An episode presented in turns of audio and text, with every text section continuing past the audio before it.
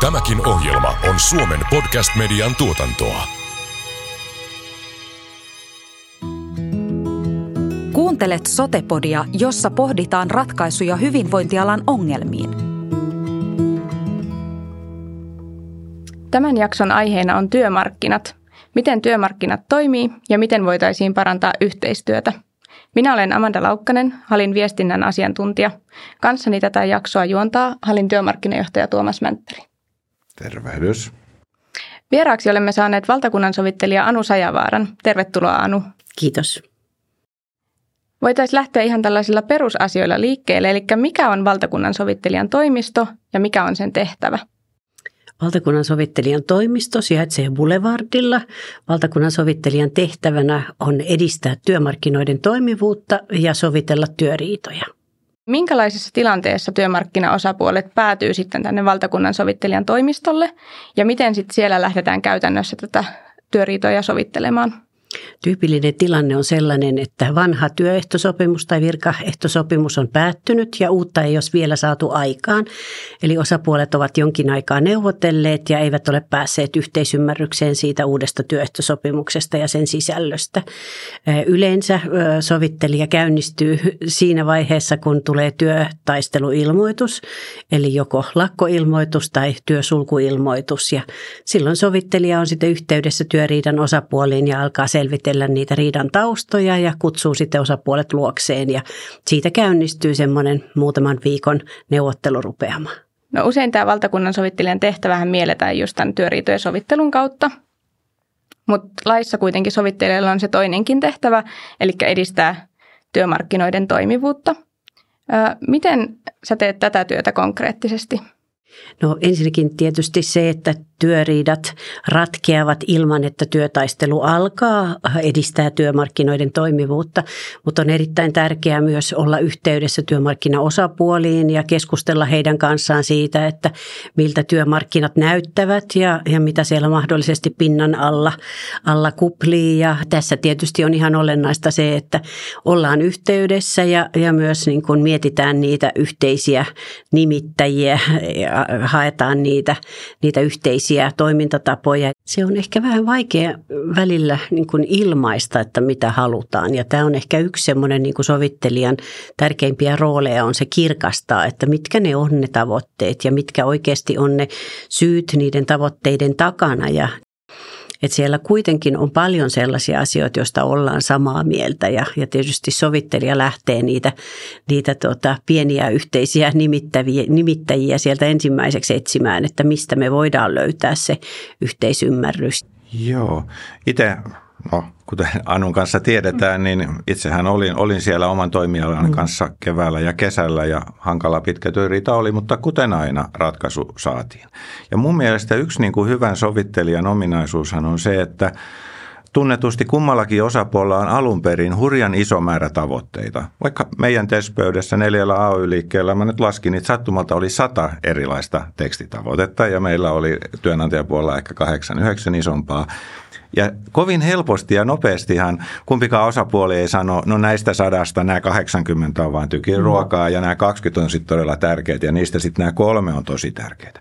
Et sovittelijan hyvä, hyvä rooli on löytää se punainen lanka ja myös patistaa kumpaakin osapuolta luottamuksellisesti keskittymään siihen olennaiseen, panemaan vähemmän olennaiset sivuun, jotta sitten päästään siihen ytimeen, mikä on todella tärkeää ja miten siinä löydetään semmoinen ratkaisu, jonka kanssa kumpikin voi elää.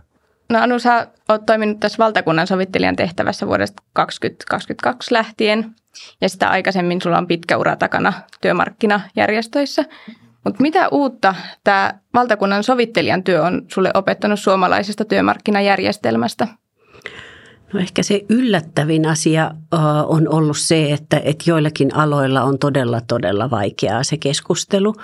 Että itsekin, vaikka on ollut vaikeissa neuvotteluissa, niin aina on ollut se niin kuin yhteinen tahto ja, ja voi sanoa, että, että vaikka on ollut joistain asioista hyvinkin suuri erimielisyys, niin en ole koskaan nähnyt semmoista kulttuuria, kun ehkä nyt, nyt joissain pöydissä on se, että siellä niin voi sanoa, että siellä ei pyritäkään edes siihen yhteiseen ymmärrykseen, vaan, vaan se edunvalvonta rakentuu hyvin vahvasti semmoisen vastakkainasettelun varaan. Ja se on minusta erittäin huolestuttavaa, että, että ei suinkaan kaikissa pöydissä, mutta, mutta aika monessa. Ja ja ehkä sitten siellä myös yllätyksenä se, että joillakin aloilla on aika perinteinen se neuvotteluasetelma.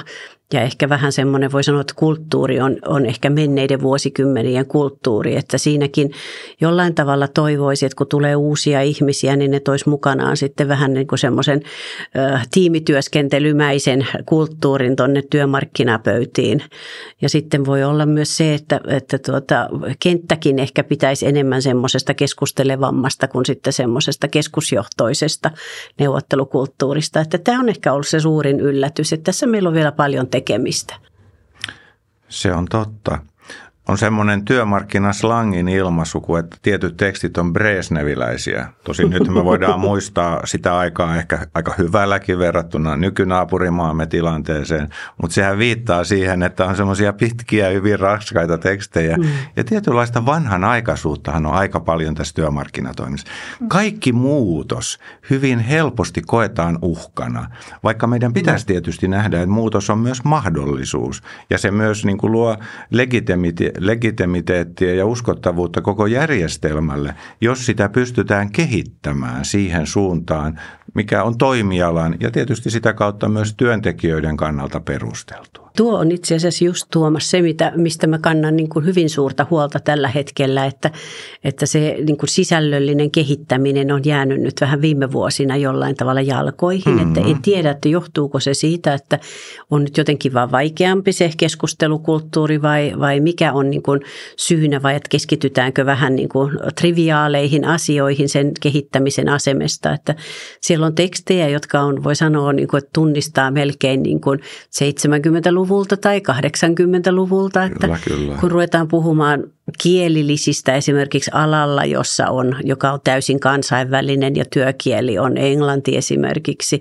niin on aika hullua se, että kun miettii, että tämäkin lisä on tullut siinä vaiheessa sinne työehtosopimukseen, kun se oli harvinaista, että puhuttiin vieraita kieliä. Mm-hmm. Tai sitten siellä puhutaan edelleenkin jostain ATK-lisästä tai ATKsta, ja meillä nyt kaikki käyttää sitä tietotekniikkaa jo nykyisin hyväksi ja hyödyksi. Mutta kyllä se niin kuin näiden tekstien putsaaminen, se ei ole ihan helppoa. Et itse olen mm-hmm. koittanut myös korostaa sitä, että, että se on kaikkien edun mukaista, että ne on ymmärrettäviä ne tekstit. Että mitä enemmän siellä on niitä vaikeita ja hankalia, niin sitä niin kuin enemmän on myös niitä tulkintaerimielisyyksiä. Mutta sekään ei niin kuin sanotaan tämän tyyppinen niin kuin puhdistaminen tai päivittäminen tai, tai modernisoiminen, niin se ei onnistu sen neuvottelukierroksen yhteydessä, koska aikaa on kovin vähän. Hmm. Että siihen täytyy ottaa vähän enemmän aikaa ja, ja silloin silloin aina niin kuin toivoisi, että osapuolet sitoutuisivat siihen, että varsinkin jos on vähän pidempi neuvottelu tai sopimuskausi, niin silloin voisi sitä, sitä putsaustyötä tehdä sen rauhallisen ajan aikana. Ja, ja sekin on vähän huono peruste, että ei ymmärretä, mitä joku määräys tarkoittaa, että ei uskalleta koskea siihen sen takia, kun ei tiedetä, mikä sen merkitys on. No se, se on minusta nimenomaan juuri hyvä peruste sille, että tämä pitäisi niin kuin mm-hmm. läpivalaista ja katsoa, tarvitaanko sitä ylipäänsä ja onko sillä mitään relevanssia vai voitaisiko se poistaa. Ja se, se kun miettii taas niitä niin kuin käyttäjän näkökulmasta, ne jotka sitten niin kuin alan, alan työntekijät ja työnantajat, jotka niitä työehtosopimuksia käyttää, niin mitä selkeämpi ja ymmärrettävämpi se teksti on, niin sitä helpompaa on kaikilla. Että tämä olisi yksi semmoinen niin kuin tärkeä, tärkeä asia, mitä pitäisi viedä eteenpäin. Niinpä vaikka itsekin on toki juristi koulutukselta, niin, niin kyllä mä aina olen sitä mieltä, että olisi aika toivottavaa, että ne, jotka meidän tekemisiä hyödyntää, eli työnantajat ja työntekijät, voisivat niin kuin kohtuullisen selkokielellä lukea, mitä tämä tarkoittaa. Ja kyllä mä väittäisin, että me testpöydässä pyritään siihen, mutta siinä just on se ongelma, että jos asialla on kyllä tai ei vaihtoehto, niin kumpi tahansa voi olla jommalle kummalle hyvin vaikea. Mm. Ja sitten sitä jotenkin rakennetaan siltä väliltä olevaa muotoa, muotoilua näin, ellei näin. Ja sitten me tullaan semmoisiin mutkikkaisiin rakenteisiin. Ja mä väitän, että varmasti kaikki yrittää kirjoittaa tessit, eli työehtosopimukset niin, että voitaisiin lukea, mitä on tarkoitettu. Mm. Mutta sinne aina jää jonkun verran sitä kirjoa, miten tätä voidaan tulkita. Mm. Ja niistähän ne riidat yleensä tulee. Jos kumpikin tietää täsmälleen, mitä on sovittu ja pystyy sen yksilitteisesti kirjoittamaan, ei siitä yleensä tule riitaa. Mm.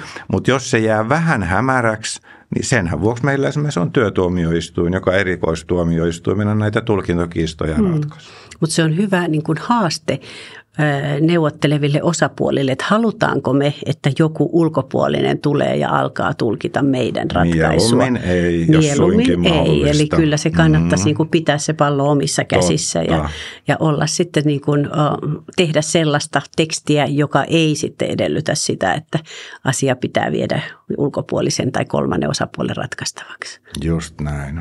Ehkä sinne neuvottelupöytään tarvitaan juristien lisäksi vähän viestinnän osaamista. Se ei olisi ollenkaan pahitteeksi. Kyllä. Kuten me kaikki tiedetään, niin tulevaisuushan tuo mukanaan monenlaisia haasteita, joihin olisi syytä ehkä alkaa varautumaan jo nytten. Millä tavalla teidän mielestä meidän työmarkkinajärjestelmää pitäisi kehittää, jotta se sitten vastaisi paremmin näitä tulevaisuuden tarpeita? Mä ehkä lähtisin nyt siitä, että ehkä se ensimmäinen tota, askel olisi se, että me tosiaan keskusteltaisiin, että mikä se on se suomalainen järjestelmä, mitkä sen ominaisuuksia ovat. Ja, ja tota, me kuitenkin sanotaan, että tämä työmarkkinatoiminta, yksi tärkein asia on se, että, että nähtäisiin jollain tavalla niin kuin tulevaisuuteen siinä mielessä tiedettäisiin, minkälaiset ehdot ovat voimassa lähivuosina, minkälaiset palkankorotukset on tiedossa. Eli se toisi sitä ennustetta ennustettavuutta ja vakautta. Ja, ja nyt meillä on vähän tällä hetkelläkin, kun ei ole oikein tota, lainsäädäntöä päästy uudistamaan viime vuosina, niin nyt on sitten ehkä niitä patoutuneita uudistamistarpeita tällä hetkellä aika paljonkin pöydällä. Ja ne ei ole helppoja ratkaisuja. Me tiedetään, että tämä on aika vaikeaa. Moni näistä, näistä hallituksen työelämää koskevista esityksistä on erittäin vaikeaa, erityisesti työntekijäpuolelle. Ja siellä on tietysti semmoista niin kuin epävarmuutta, että mikä se on se suomalainen neuvottelujärjestelmä ja malli. Ja tässä on katsottu vähän niin kuin naapurimaihin niin kuin inspiraatioksi, että saadaanko me sitten niin kuin muista Pohjoismaista tai, tai meidän kilpailijamaista joitakin elementtejä tänne meidän järjestelmään. Et meillä on kuitenkin ollut ainakin perinteisesti semmoinen aika hyvä neuvottelu ja, ja tota, vuorovaikutuskulttuuri. Nyt kun maailma tässä ympärillä muuttuu ja, ja tulee sitten vähän niin kuin voi sanoa, että tämä sopimusjärjestelmä monimuotoistuu, niin se ei ole ihan helppoa niitä muutoksia hyväksyä. Mutta näistä pitäisi puhua avoimesti ja meillä on aika paljon semmoisia yhteisiä työelämää koskevia haasteita, mistä pitäisi keskustella. Voi sanoa, että meillä on isot, isot haasteet vaikka talouden osalta ja, ja tosiaan valtion velkaantumisen osalta ja sitten meillä on ikääntyvä työväestö. Meidän pitäisi yhdessä etsiä sellaisia ratkaisuja, että millä me saadaan tämä kelkka käännettyä oikeaan suuntaan, mutta tämä ei ole helppoa ja, ja voi sanoa, että kurjuutta on tiedossa ja vaikeuksia on tiedossa, mutta, mutta tota, ei niistä niin kuin sanelemalla näitä asioita ratkota, vaan kyllä näistä pitäisi nyt sitten löytää se semmoinen yhteinen tekemisen tapa. Jotain kuvaa esimerkiksi se, että vaikkapa suomalainen työrauhalainsäädäntö on peräisin 40-luvulta. Siis Brezhnev oli pieni lapsukainen siihen aikaan, kun työrauhajärjestelmä on luotu. No nyt kun sitä ollaan muuttavassa, niin AY-puoli, osin varmaan ymmärrettävästi, on kovin huolissaan, että mitä nyt sitten tapahtuu. Mutta mm. on aika epätodennäköistä, että se mitä tehtiin 40-luvulla, niin se ihan tuskin tähän päivän, tämän päivän todellisuuteen, jossa kaikki on sitoutunut toisiinsa ja, ja joku katkos jossain tuotantoketjussa voi aiheuttaa hirveän ison vahingon isolle joukolle ja esimerkiksi työtaisteluhan ei suinkaan vaan esimerkiksi kohdennut siihen, jota se on tarkoitettu kohdentumaan, vaan ne vahingot voi eskaloitua paljon laajemmin ja kaikki näitä me joudutaan miettimään. Joo, ehkä se voi sanoa, että yksi Suomen ongelma on ollut viime vuosina se, että me ollaan vähän jääty paikallemme. Hmm. Ja se keskustelu, mitä esimerkiksi käytiin, tuota, sanotaan sen 2008 talouskriisin jälkeen, niin muu Eurooppahan aika nopeasti toipui siitä, siitä tuota, äh, USAsta liikkeelle lähteneestä talouskriisistä, mutta me jäätiin vähän polkemaan paikallemme. Ja esimerkiksi tuottavuuskehitys oli sellainen, joka jämähti hyvinkin pitkä, pitkäksi aikaa paikoilleen. Nyt on vähän parannuttu muutamina viime vuosina tai sanotaan ennen koronaa. Sitten meillä on näitä isoja ulkoisia shokkeja, jotka tulee yllätyksenä. Ensin se 2008, sitten tuli koronakriisi, sitten tuli Ukrainan sota ja nyt sitten viimeisimpänä me ei tiedetä, mitä tuolla Lähi-idässä tapahtuu. Ja nämä on kaikki sellaisia paikkoja, että meidän pitäisi oikeasti tarkastella sitä meidän järjestelmää, että miten meidän järjestelmä toimii tämmöisissä mm-hmm. tilanteissa.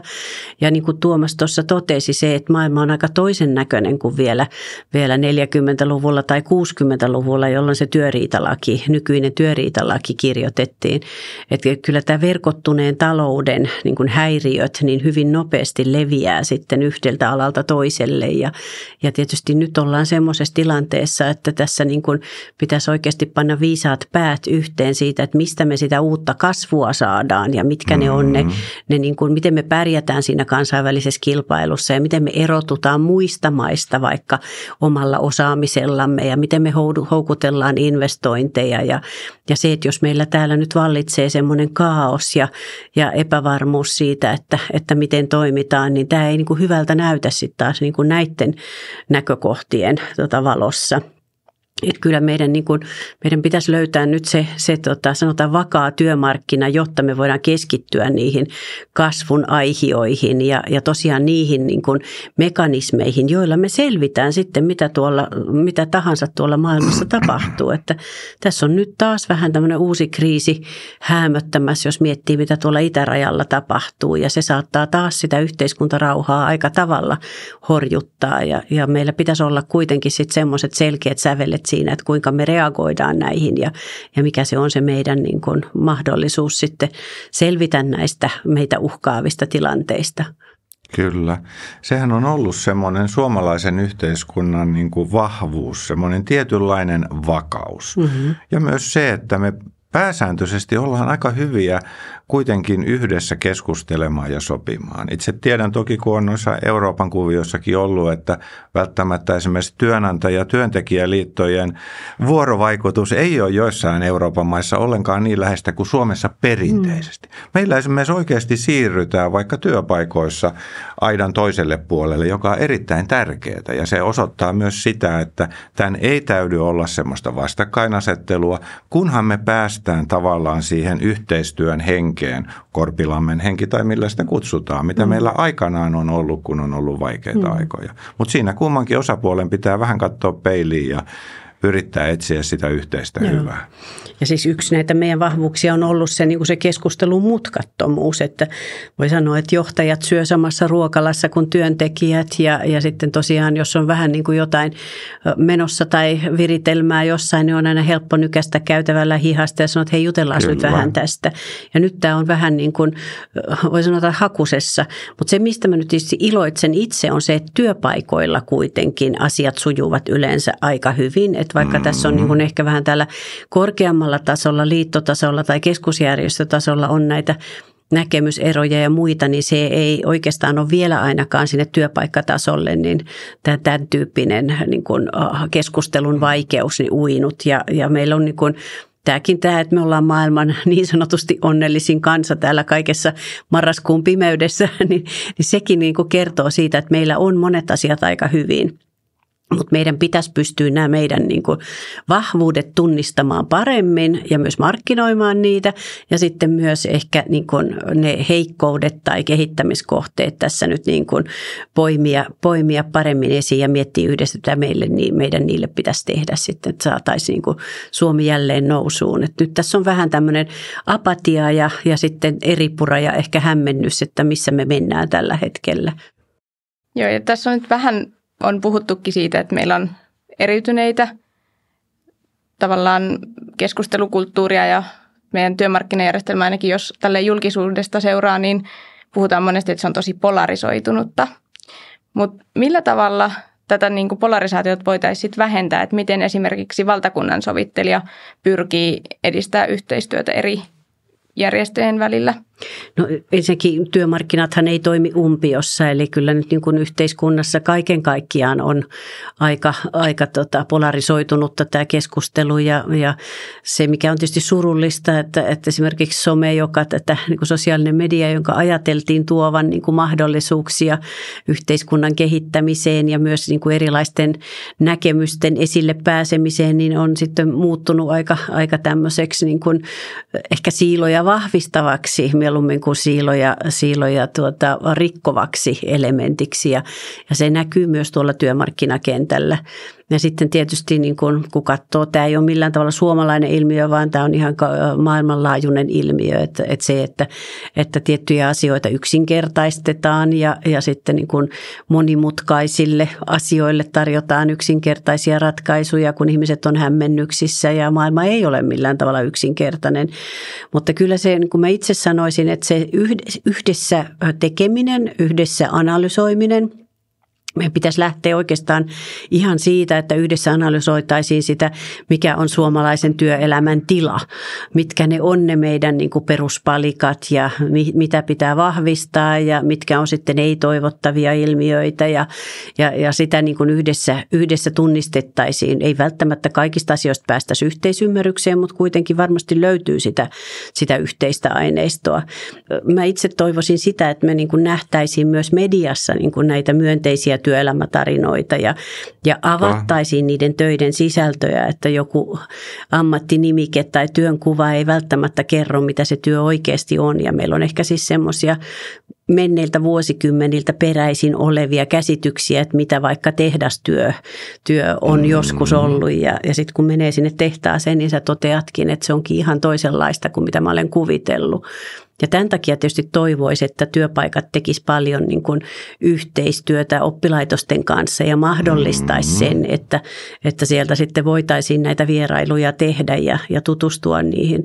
Totta kai se vaatii sitten vähän resursseja, jos siellä on vaikka teet harjoittelijoita tai mm. tai harjoittelijoita ylipäänsä, perehdyttäjiä ja muita, mutta, mutta kyllä se niin kuin kantaa hedelmää ehdottomasti sitten taas, kun moni näistä nuorista, jotka on niin kuin tiettyyn työpaikkaan päätyneet, niin ne on, se on tulleet nämä asiat tutuiksi kesätyön kautta ja, tai sitten työharjoittelun kautta ja on todennut, että hei tännehän mä haluankin tulla sitten tekemään omaa uraani on paljon hyvää ja se yksi ongelma, minkä tietysti Amanda viestinnän ammattilaisena tietää, on se, että niin helposti ö, huono uutinen on uutinen mm. ja hyvä uutinen ei ylitä uutiskynnystä. Ja tässä itse kukin voi katsoa peiliin. Iso merkitys on myös sillä, minkä, mieli, minkä kertomuksen, tarina, narratiivin me itse omasta työstä kerromme mm. ystäville, Kyllä. lapsille ja näin. Saako ne sen mielikuvan, että voi kauheeta, nyt, nyt taas ne on ihan uupuneita. No jos ne on uupuneita, niin ei sitäkään pidä kieltää, mm. sille pitää jotain tehdä. Mutta mä luulen, että suomalaiset on ehkä vähän taipuvaisia keskittymään ongelmiin – ja mä oon kyllä itsekin ihmetellyt, miten me ollaan se maailman onnellisin kansa, mutta pakko kai on uskoa, jos kerta näin Vuosi sanotaan. toisensa jälkeen. Kyllä. Miten te näkisitte, että tämmöistä niin kuin näitä hyviä uutisia tai sitten tätä niin kuin rakentavaa yhteistyötä voitaisiin rakentaa ihan vaikka niin kuin työmarkkinajärjestöjen toimesta, että se oikeasti tultaisiin niin kuin lähemmäs toisia ja ymmärrettäisiin paremmin mitä toiset haluaa? No se onkin vähän tuhannen taalan kysymys. Että tota, ehkä juuri semmoista niin kuin taustoitusta vaikka median edustajille, että, että kerrottaisiin niistä yhteistyön muodoista, että kerrottaisiin mitä on tehty, koska siis usein uutisiin välittyy vaan se sitten siinä vaiheessa, kun asiat menee solmuun ja päädytään sitten, sitten tuota, työriitoja setvimään. Ja, ja kun kuitenkin suuriksi, suurimmaksi osaksi aloilla on erittäin hyvä yhteistyökulttuuri ja asiat tapahtuu siellä ja mietitään niin kuin yhdessä koko sen alan niin kuin tarpeita, että millä tavalla sitten liitot voivat niin kuin tuoda lisäarvoa omalle jäsenistölleen tekemällä yhteistyötä toisen osapuolen kanssa. Ja, ja tietysti itse toivoisi vielä enemmän sitä, että voitaisiin sitä kenttääkin osallistaa, että se ei jäisi semmoiseksi mm. niin työnantaja- ja työntekijäliittojen väliseksi keskinäiseksi puuhasteluksi, vaan että saataisiin mukaan sitten niitä kentän edustajia. Ja, ja esimerkiksi se tulevaisuusdialogi on hirveän hyvä konsepti, että mitä mihin me ollaan menossa. Ja kyllä mm. liitot on kuitenkin aika kaukana siitä arjen tekemisestä, vaikka he niin kuin yrittävät parhaansa mukaan perehtyä niiden yritysten ja organisaatioiden eh, niin kuin sielun elämään ja tarpeisiin, mutta, mutta se, että kun sitten päästään siellä käymään siellä työpaikoilla ja päästään puhuttamaan niitä ihmisiä, että mitä te oikein olette tekemässä ja mihin te olette menossa tulevaisuudessa, niin näitäkin asioita, tällä me niin kuin kasvatetaan koko ajan sitä – myös sitä äh, kuuluisaa resilienssiä, mitä me, meiltä nyt kaikilta odotetaan tällä hetkellä sekä organisaatiotasolla että yksilötasolla. Että me osataan niin kuin elää siinä muuttuvassa maailmassa ja osataan reagoida eri tavoin sitten, kun tulee näitä haasteita. Ja, ja tämähän ei ole mahdollista, jolle sä oikeasti, oikeasti tiedät, mitä siellä tapahtuu ja, ja millä tavalla näitä ihmisiä sitten niin kuin voisi vaikka kannustaa siihen jatkuvaan osaamisen kehittämiseen. Kyllä me voitaisiin siirtää katsetta vähän tästä Suomen järjestelmästä sitten tuonne niin ulkopuolelle, että mitä, hmm. mitä meidän naapureissa tehdään. Ja paljonhan tästä puhutaan, että pitäisi vaikka esimerkiksi Ruotsista ottaa oppia tai muilta naapureilta. Hmm. Mutta mitä me voitaisiin oppia muiden Pohjoismaiden työmarkkinajärjestelmistä? No siis kaikissa Pohjoismaissahan on aika vahvasti tämä työehtosopimuksiin perustuva malli, eli neuvotellaan työehtosopimuksia ja ne on ne, jotka määrittävät, että jos vertaa esimerkiksi vaikka Britanniaan, niin siellähän ei ole vastaavanlaista. Tämä on tämä collective bargaining system, mikä meillä on, on tota Pohjoismaissa. Ja se on tuonut juuri sitä vakautta ja ennustettavuutta, mutta se on ehkä myös jäykistänyt jollain tavalla tätä näitä, näitä tuota, työmarkkinoita. Ja, ja nyt pitäisi niin kuin miettiä, että mitä se sitten niin kuin voisi olla, mikä, miltä se Suomen malli näyttäisi.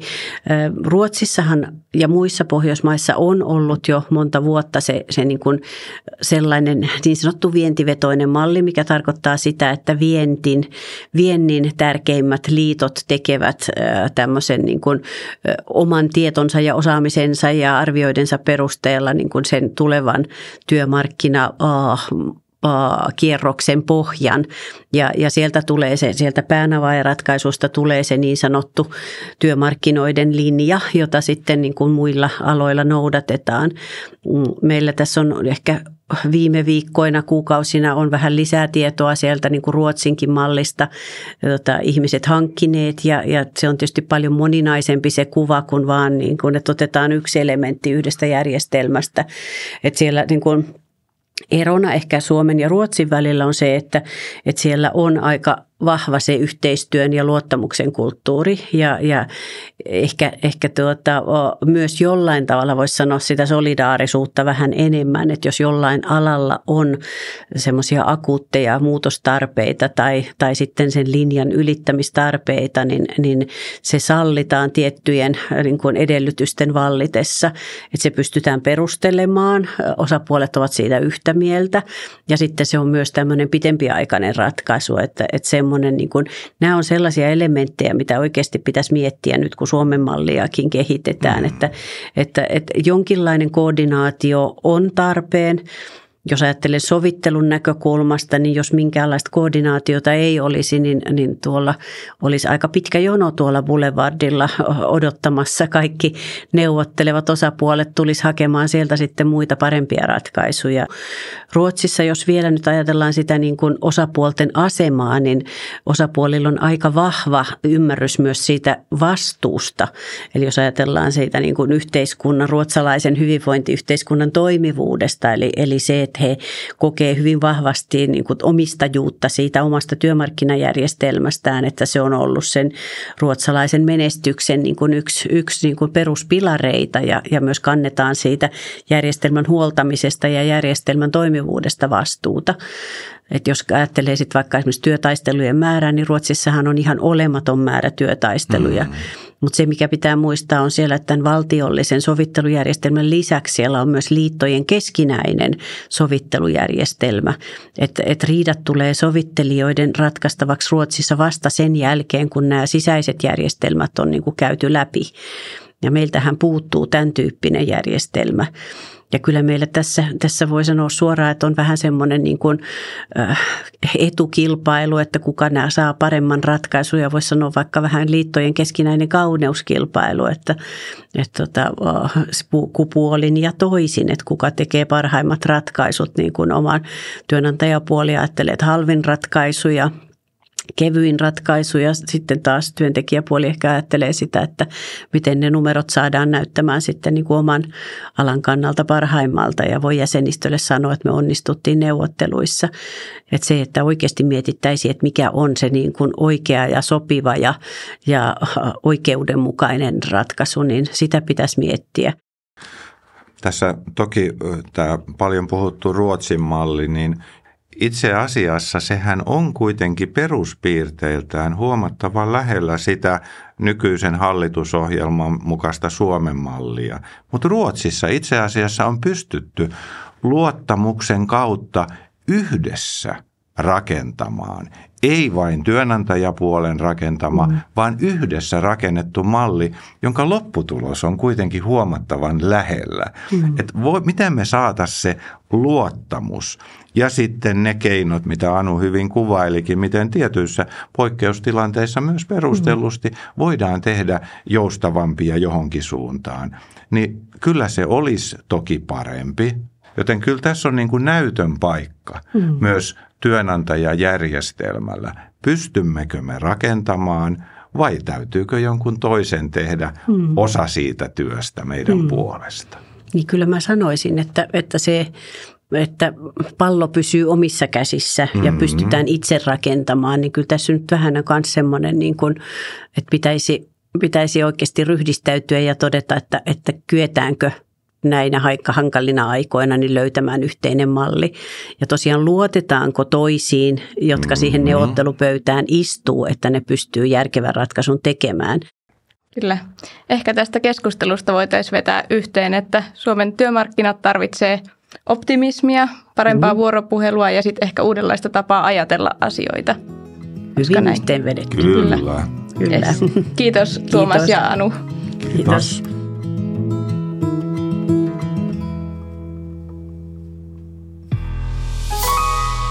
Tämän ohjelman tuotti Suomen Podcast Media. Jos pidit tästä ohjelmasta, muista seurata Spotifyssa tai arvostele ohjelma Apple Podcastissa, niin muutkin löytävät ohjelman pariin.